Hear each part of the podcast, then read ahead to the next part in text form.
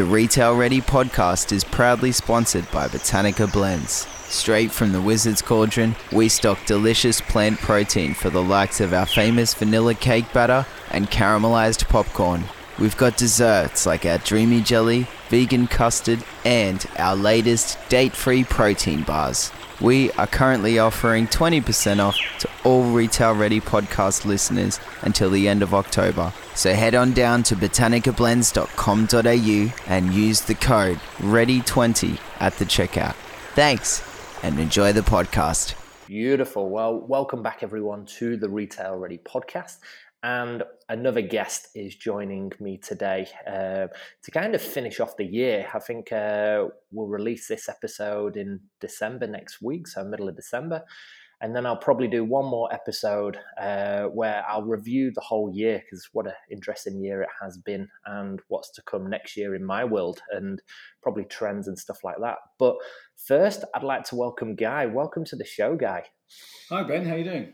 I am well. I am well, and we were going to meet in person, but uh, unfortunately, um, a full time job, meetings, and that. So we're doing this online, which I think this year has taught us that you can do anything online these days. So um, yeah, I think we were pretty of, excited to meet in person because when we started talking about this, we were in the thick of COVID. So uh... indeed, yeah. yeah. So it's uh, it wasn't COVID that got in the way. It was uh, real life uh, cor- corporate meetings and real life. So I'm looking forward to meeting you because I always say in um, uh, several of the episodes that I love getting feedback from the show and if anyone's got any input. And you actually reached out, which was fantastic, to to actually talk to me about one of the episodes that I did about account managers. And am I right in saying that you use some of the input that I put in a podcast into uh, one of your presentations to more senior people than I know. So, uh, absolute pleasure for you to reach out. But before we start, Guy, introduce yourself. Uh, who are we talking to today? Oh, thanks, Ben. Um, yeah, um, so I guess I've been in um, uh, in the FMCG industry for over 20 years now, both in the UK and, and here in Australia. You can probably hear I'm a uh, a Brit originally, but uh, now very much Australian. Been over here for nearly nine years. Um, and you know, kind of, I, have been lucky enough to have a, a, a, really interesting career because I've been quite schizophrenic. I've moved out of uh, large businesses. I started my career at Mars and L'Oreal, and then yep. um, moved into very, very small businesses. So I've been involved in several startups um, uh, and and really sort of business accelerations as well. And um, yeah, I'm I'm just super passionate about our industry. I think we're lucky to work with food. I love food. Um, it's what I do in my spare time as well. And uh, yeah, and so um, you know, recently I, I, started a consultancy to to really help um, FMCG suppliers really um, either either establish sort of formulate their commercial strategy for the first time, or I suppose redirect it. And um, and, and, typically, my clients are falling into two buckets. The first is um, sort of probably around I don't know thirty million dollars turnover, something like that. So fairly yeah. small in our industry. People who are um, really sort of starting to catch the eye of the supermarkets for the first time and starting to do some serious business and need to grow up quite quickly. I mean that in yeah. a really respectful way. Mm-hmm. Um, and that's that's the life that I've led for for much of my career has been in that in in that size business. Or alternatively, it's businesses who are much much larger and often locked into very established categories where margins have been eroded over time and they're looking to break free of of those traditional categories and to move into something completely new but for them that's not something that's a, kill, a key skill set. And so they they use us to really drive that strategy um, you know in the short or medium term to sort of allow them to break free of the orbit of the the main business. Awesome. Well and i'm going to start off by saying how is the consulting world going? Because you hear a lot of it. I personally have come across many consultants and it's kind of one of those terms it's like probably an entrepreneur that everyone's an entrepreneur and everyone's a consultant but has there been a huge shift in your way of working and mentality from kind of the corporate i don't know would you say business kind of you're a you were a general manager to now being your your own person having to to kind of change culture and kind of change strategies? How's that going? Yes, um, my last role, if you like, in the corporate world was as general manager of of the Cobs popcorn business. Um, and I guess so a, a, small role then, yeah. yeah, well, it's, it's uh, I, th- I, think the business is sort of it's it's definitely in that segment we talked about earlier. I think I think sort of turnover wise, sort of sub fifty million. Yeah. Um, but um, but you know, look, a great role in the great business. Um, but but it is different um, when you are out on your own, and that for me was part of the attraction. I wanted to um, do something where you know I was testing myself every day and um, really uh, running running my own business and really sort of you know um, putting myself on the line really and making sure that I was delivering the value that I thought I could and and it is it's it's really really rewarding to see the impact that you can have with businesses in terms of um, helping them move forward. Um, yeah. And do you know what? I, I, think now's a really good time to do it. Um, only because I think COVID as a as a huge disruptor um, mm-hmm. in our way of life, in our thinking, has just it's it's left more uh, more people thinking about other ways they can get stuff done rather than just going through the tradi- traditional channels. And I think traditionally, definitely, yeah, it was it was user recruitment consultant, find somebody, offer them a job, you know, interview them, offer them a job, um, and actually, you know, you've spent three or four months doing all of that before you've even started on what you wanted to get going on. Whereas, you know, we can drop in um, and, and, be part of your business and partner you, you know, really from day one and start affecting change immediately. And I, I think people are kind of we've we've all been sitting on our hands, I reckon, for the last nine months, and people are keen to get going again. Now we're oh, we're back. I think it's yeah, it's just been a massive shake up, and uh, it's exciting that people talk about the negatives, and there has been some negatives um, about it. Like literally, yeah, it's crippled uh, some economies, some businesses, and the health of many. But it's definitely, like you say, it is a, a disruptor in so many different ways as well. And it's nice that you can reap the benefits. But what what I want to touch on is you actually reaching out on the the podcast that I did around it was around about account managers um, yeah. and don't be a stale account manager because that is changing as well. And and you made some great comments when we um, when we had a phone call a couple of weeks ago. Yeah because was, oh, sorry go yeah. no go go for it. I was just I was going to say that I, I was I remember um, listening to the podcast you did on account management and and and you know um, I was getting really excited I was actually out on a run while I was listening to it and um, you spent a lot of time um, talking about what makes um, a great account manager, I guess. And you, you know, you were talking to the personalities that you'd met in the industry in your time at Coles, and some I think that you mentioned you're still friends with today. And definitely, yeah, you know, they were reflecting. You were reflecting on. Some of them had um, a real personal nature. They were interested in your daughter and how she was going, and um, and I was smiling from ear to ear because I'm, as I said, I'm passionate about our industry, and the magic really happens when, as an industry, we uh, keep in mind that it, this isn't a one-off sale, right? We're not used car salesmen. Um, it's uh, the magic really happens when we work together as retailers and suppliers to generate something which delights the consumer. Mm-hmm. and uh, I was I was sort of I was sort of talking to you as you were doing the podcast. Go, yes, this is what it's about. And and and so I reached out to you, and and, and I I suppose it's something that um, is at the heart of, of my approach um, to talking to retailers is is this sense that you've got to create a sustainable value chain.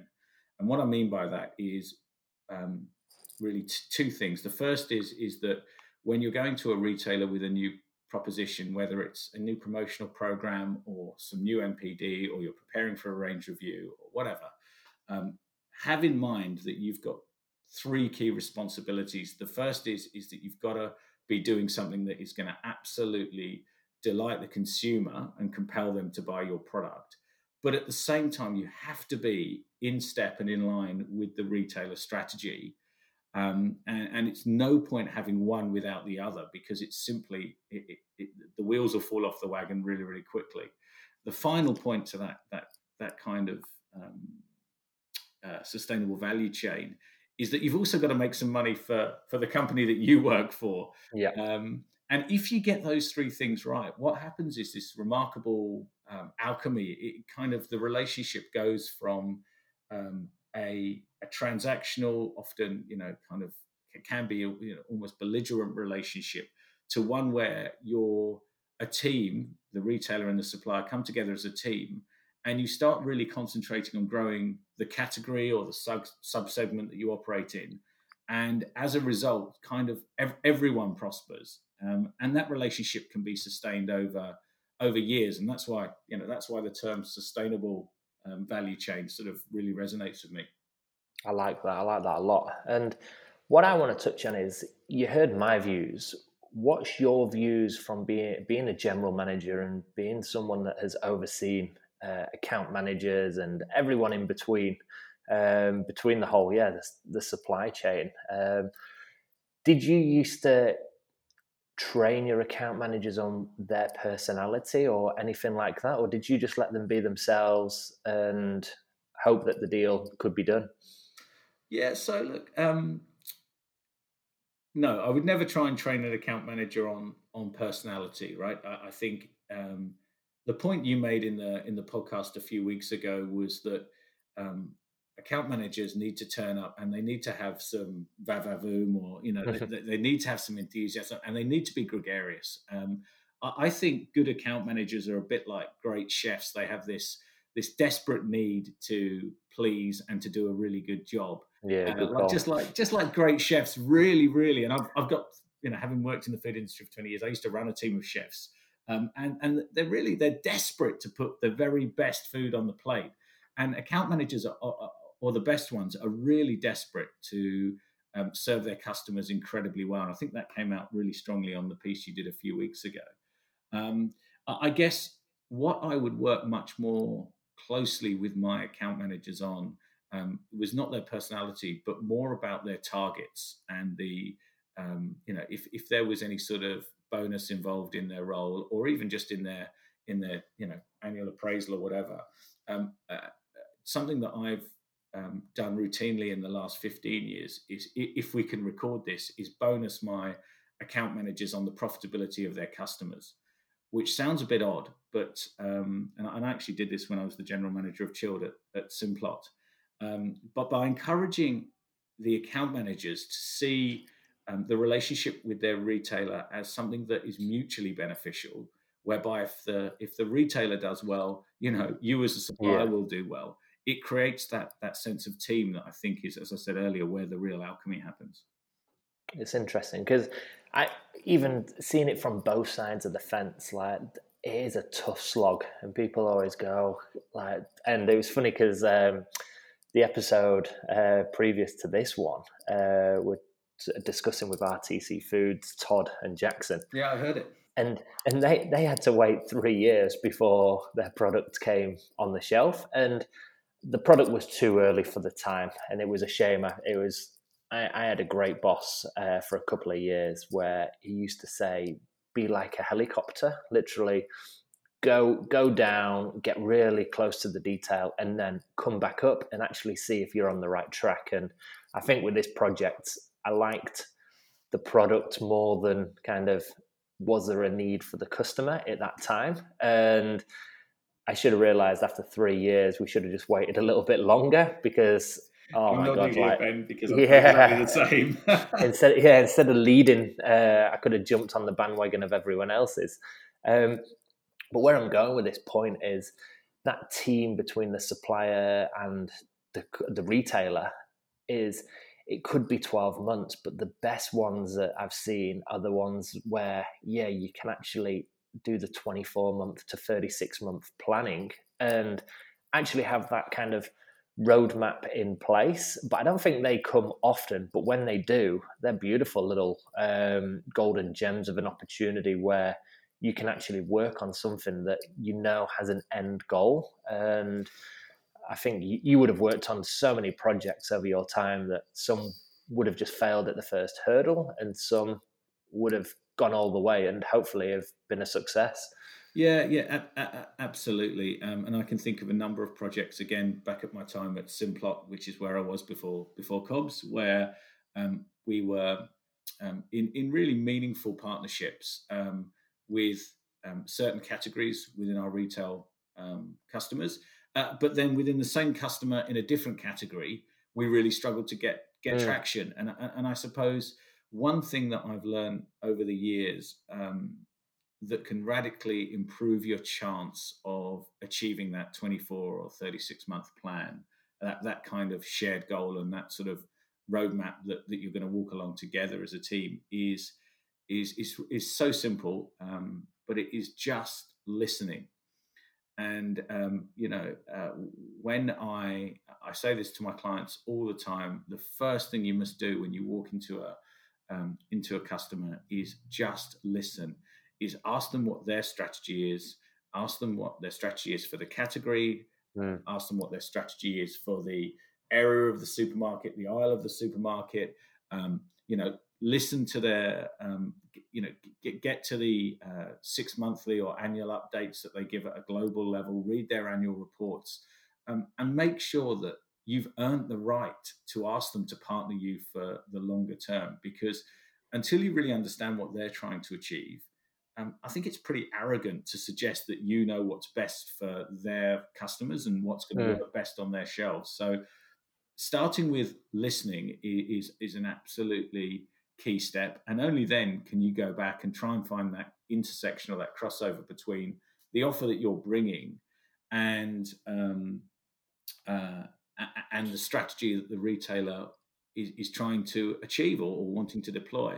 And I think you know one of the huge opportunities for local and smaller and more agile Australian businesses, um, as opposed to maybe some of the multinationals um, that, that play in our industry, mm. is that they have the ability to be that agile, so they can really listen, and yeah. they can actually they can actually. I mean, we all know this word now because of COVID, but they can pivot and they can change their offer slightly, not not dramatically, but they can change it enough so suddenly it is relevant to that strategy that they've just heard. Um, and I think that's a real advantage. That agility is a huge advantage for for that sort of Australian, you know, I don't know, sub fifty million dollar business. Yeah, no, I think that I think that's absolutely fantastic advice. I remember, uh, I remember my brother pulling me aside when uh, back in lovely Manchester days where I was a 20 odd year old thinking I knew it all. And he pretty simply he goes, Ben, how many ears do you have? I was like, two. And he's like, how many how many mouths do you have? I'm like, one.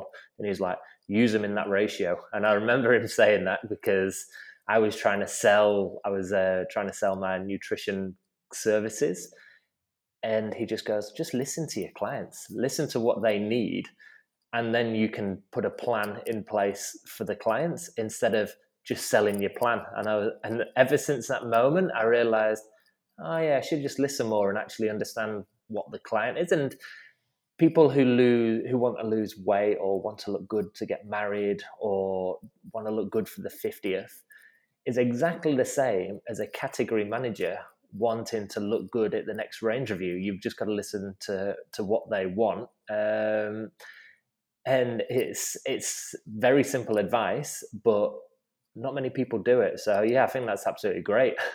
uh, you know, uh, yeah, as you say, it's it's sort of it's blindingly obvious, but rarely rarely deployed. And uh, you know, and I think you can, um, uh, and you'll understand this as a as a product developer, but uh, you know, I, I, think you can stretch that even further. Um, and you know, um, by by doing some long range co collaboration on innovation, mm. um, I think it's the same thing, right? I think basically what what we what we as suppliers um, can afford to do more often is actually talk to product developers and talk to category managers and um, rather than doing the old school way of selling that you know perhaps I learned when I started my career in I don't know 1997, um, yeah. which was sort of turn up with uh, uh, maybe an amazing project product, sorry, under under a sort of cloche, give yeah. a big sales sp- spiel, and then remove the, the cloche and say ta-da.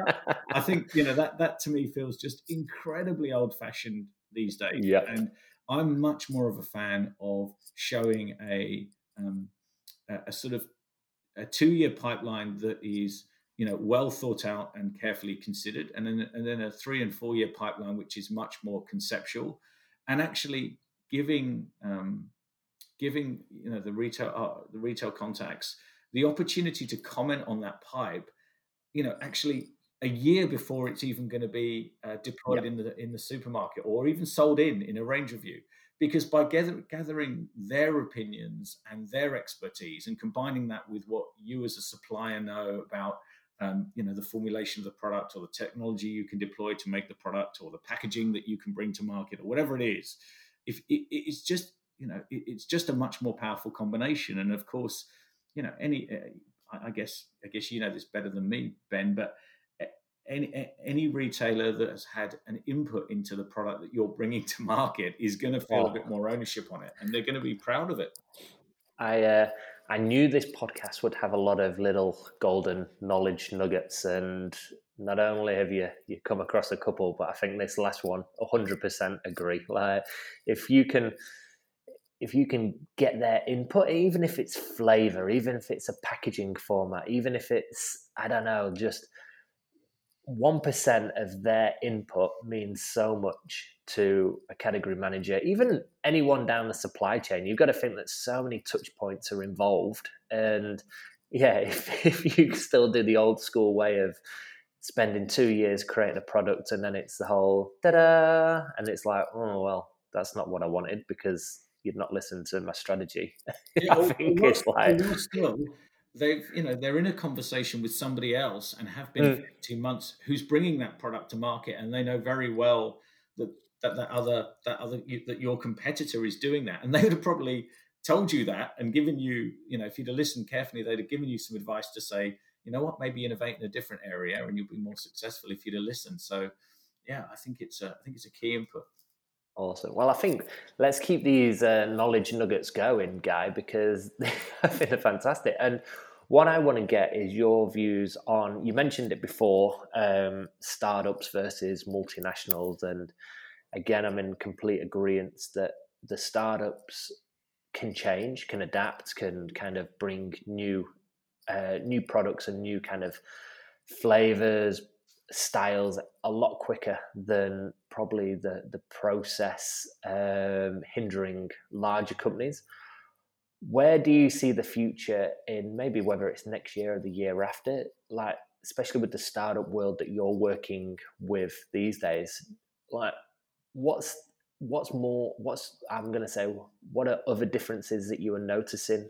Uh, one on a bigger scale and even maybe in a, a narrower scale of like does it excite you that more startups are popping up and where do you see it going yeah i, I suppose so so the way I'd, I'd, view it is i i said i you know i kind of left the big end of town mm. in the mars and l'oreals and went and joined a, a startup chilled meals business um, in 2003 um, uh, and uh, big shout out to anyone that's listening to this from Charlie Bigham's, um, now the biggest ready meal brand yeah, in the wow. UK.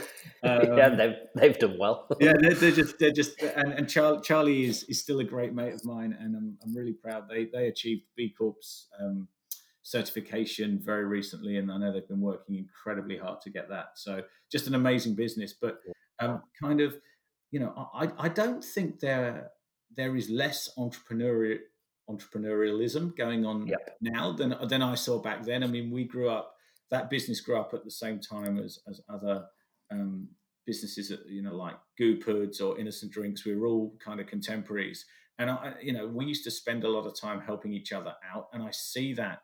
Um, I, I still see that today. I see a community of um, smaller businesses, whether it's you know the likes of Shine Drinks, who you you, you interviewed Steve, um, a, a, I don't know, a few months ago now, maybe. Yeah, definitely.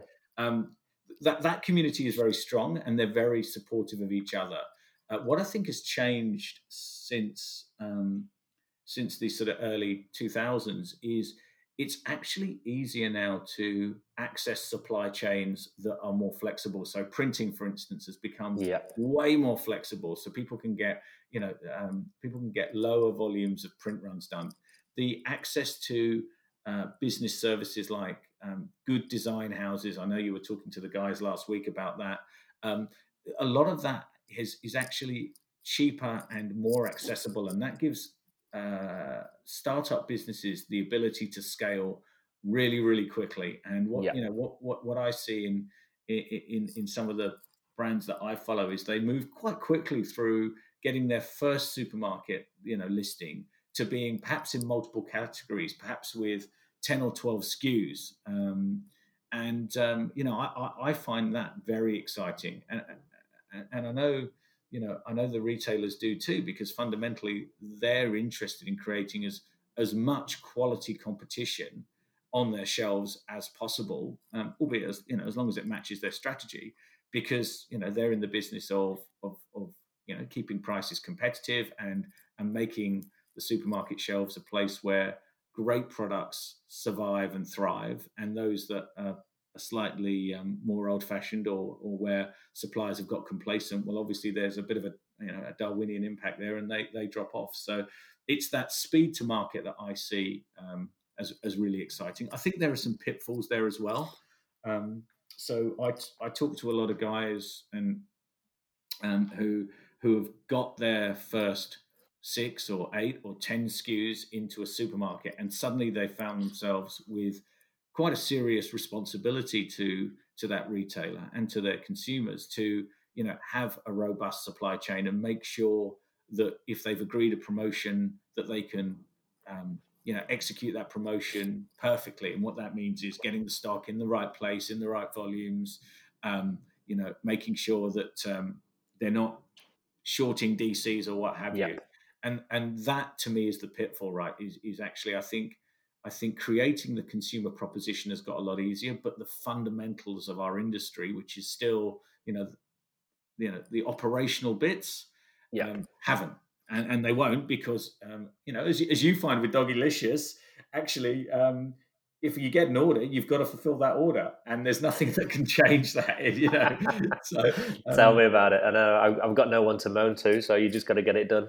just got to get it done. And I, I, think you know, I think sometimes um, there's a temptation for some of these smaller or medium-sized businesses to concentrate on the the glossy bit and, and, and not and, and then yeah. not focus as heavily on the um, on the operational side.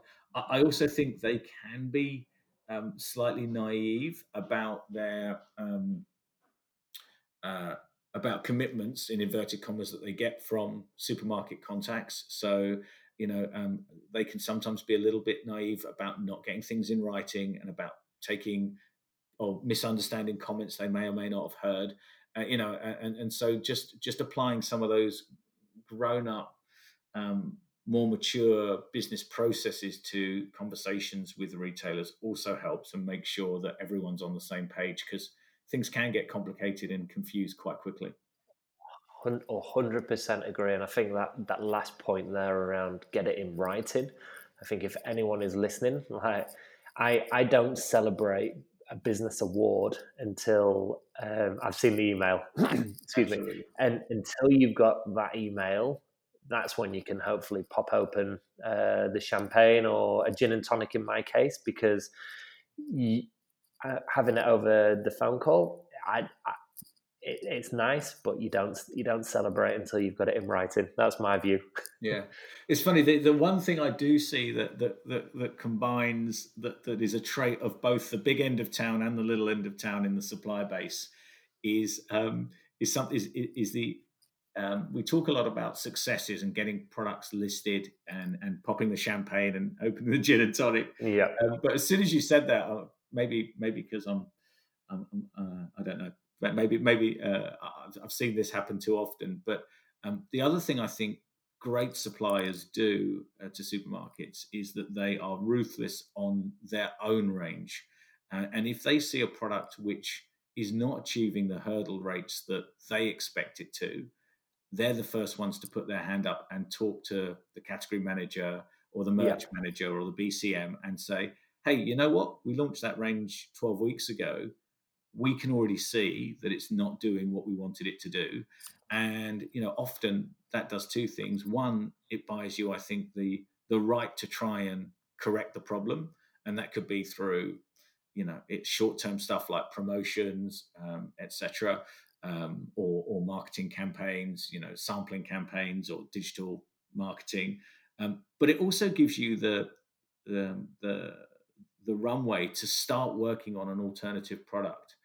Um, and I think far too often in our industry, um, we as suppliers are reluctant to accept failure, and we try and sort of, you know, flog the horse to death rather than yeah. go, you know what, this this this isn't um, this isn't working as we hoped. We've got this wrong. Let's go back to the drawing board and find out why, and come back with a better uh, proposal so that next range review we're not simply being put on the B prefix and then ultimately delisted, but rather we're already having upfront conversations with the buyer that says, you know, we understand there's a problem and we're gonna we're gonna make some fundamental changes. And when we come back to the next range review, we'll have something to offer you that's better and and, and an improvement. I love it. And I think the last 30 minutes, bang on 30 minutes, if anyone from the industry is listening, I'm sure you will have taken some advice. And I think a lot of companies, I know, I know with human behavior and myself, you you you kind of get stuck in your ways and you kind of go, oh, "This is the way we do it." But I think if you listen to this last thirty minutes, I'm sure there's kind of little gems in there where you kind of go, "Hold on a minute, I should." Whether it's the listen part, whether it's uh, yeah, just take on that advice as going, stop uh, flogging a dead horse and um, go to the category manager instead of yeah hiding and going oh we might be able to scrape through uh, i just i just think that's fantastic uh, information and for the people who are listening and maybe want to tap into more of your knowledge which like from the two conversations we've had guy i think uh, i've learned a hell of a lot. So if if i had a business i'd uh, I'd, I'd want to tap into your knowledge too. So where where can people find you and understand more about how you can whether it's uh, increase sales or just kind of come in and go guys this is this is what i this is what i see and this is what you could do to change yeah um, the, the best place to reach me um, uh, it's probably a bit old fashioned but it's a website um, mclarenconsultinggroup.com um, so that's mclaren like um, like the Vale um, or the racing car team. Uh, yeah. yeah, McLarenConsulting.com. Um, and um, yeah, that's the best way to to reach me. And I'm on I'm on LinkedIn, so you can find me, and Guy McLaren, on LinkedIn. Um, uh, yeah, uh, but it, you know, I, look as I said, I love working in this industry. I love it when when um, when it goes really really well. I also like sorting out the problems when uh, when it, when it's not gone so yeah. well. But um, yeah, and and and and you know the the only reason that um, you know I say these these things with humility because you know all of these lessons I've learned the hard way. That's so. that's what I like. I, I, like that you have actually experienced it and done it. There's a lot of people uh, that you see, well, and you see them posting on LinkedIn where it's going. They talk a lot, and it's well, you've got someone here yourself that has actually been through it and. Uh, has lived kind of yeah the ups and the downs. So I think that's absolutely fantastic. Yeah, it's it's. I mean, look, I I, I yeah, I, I fell into this industry straight from uni, and uh, I've I've never looked back. There we go, and I think it's done well for you. But I just want to say thank you, Guy. It's a shame, yeah, I couldn't uh, do it in person, but I, I look forward to uh, to seeing you soon, and uh, yeah, chatting more about uh, the industry, which I think uh, I know you love it, and I did a bloody po- podcast about it, so you know how much I love it. So yeah, looking well, ben, forward I think to. That was, I think that was the first thing I said to you when I reached out to you. Was well done for getting off your ass and actually doing a podcast about our industry because you know it's. I think sometimes it's it's just easily ignored. Oh, 100%. And the, the feedback, and that's why I love the feedback that you gave because every episode there's there's a few comments, and I do it because I know people are, are thinking kind of all the headaches and all the ups, downs, in betweens, and stuff like that. So yeah, it's just nice, nice to nice to get some uh, passion and insights out and meet people like yourself. So thank you again for your time, Guy, and uh, yeah, have a well, have a great weekend. And uh, if anyone has any feedback about this podcast, insights, yeah, please reach out to whether it's myself or Guy directly, and uh, and probably everyone have a great Christmas uh, if you don't listen to the next episode. But yeah, have a great Christmas and New Year, and uh, let's see what 2021 brings.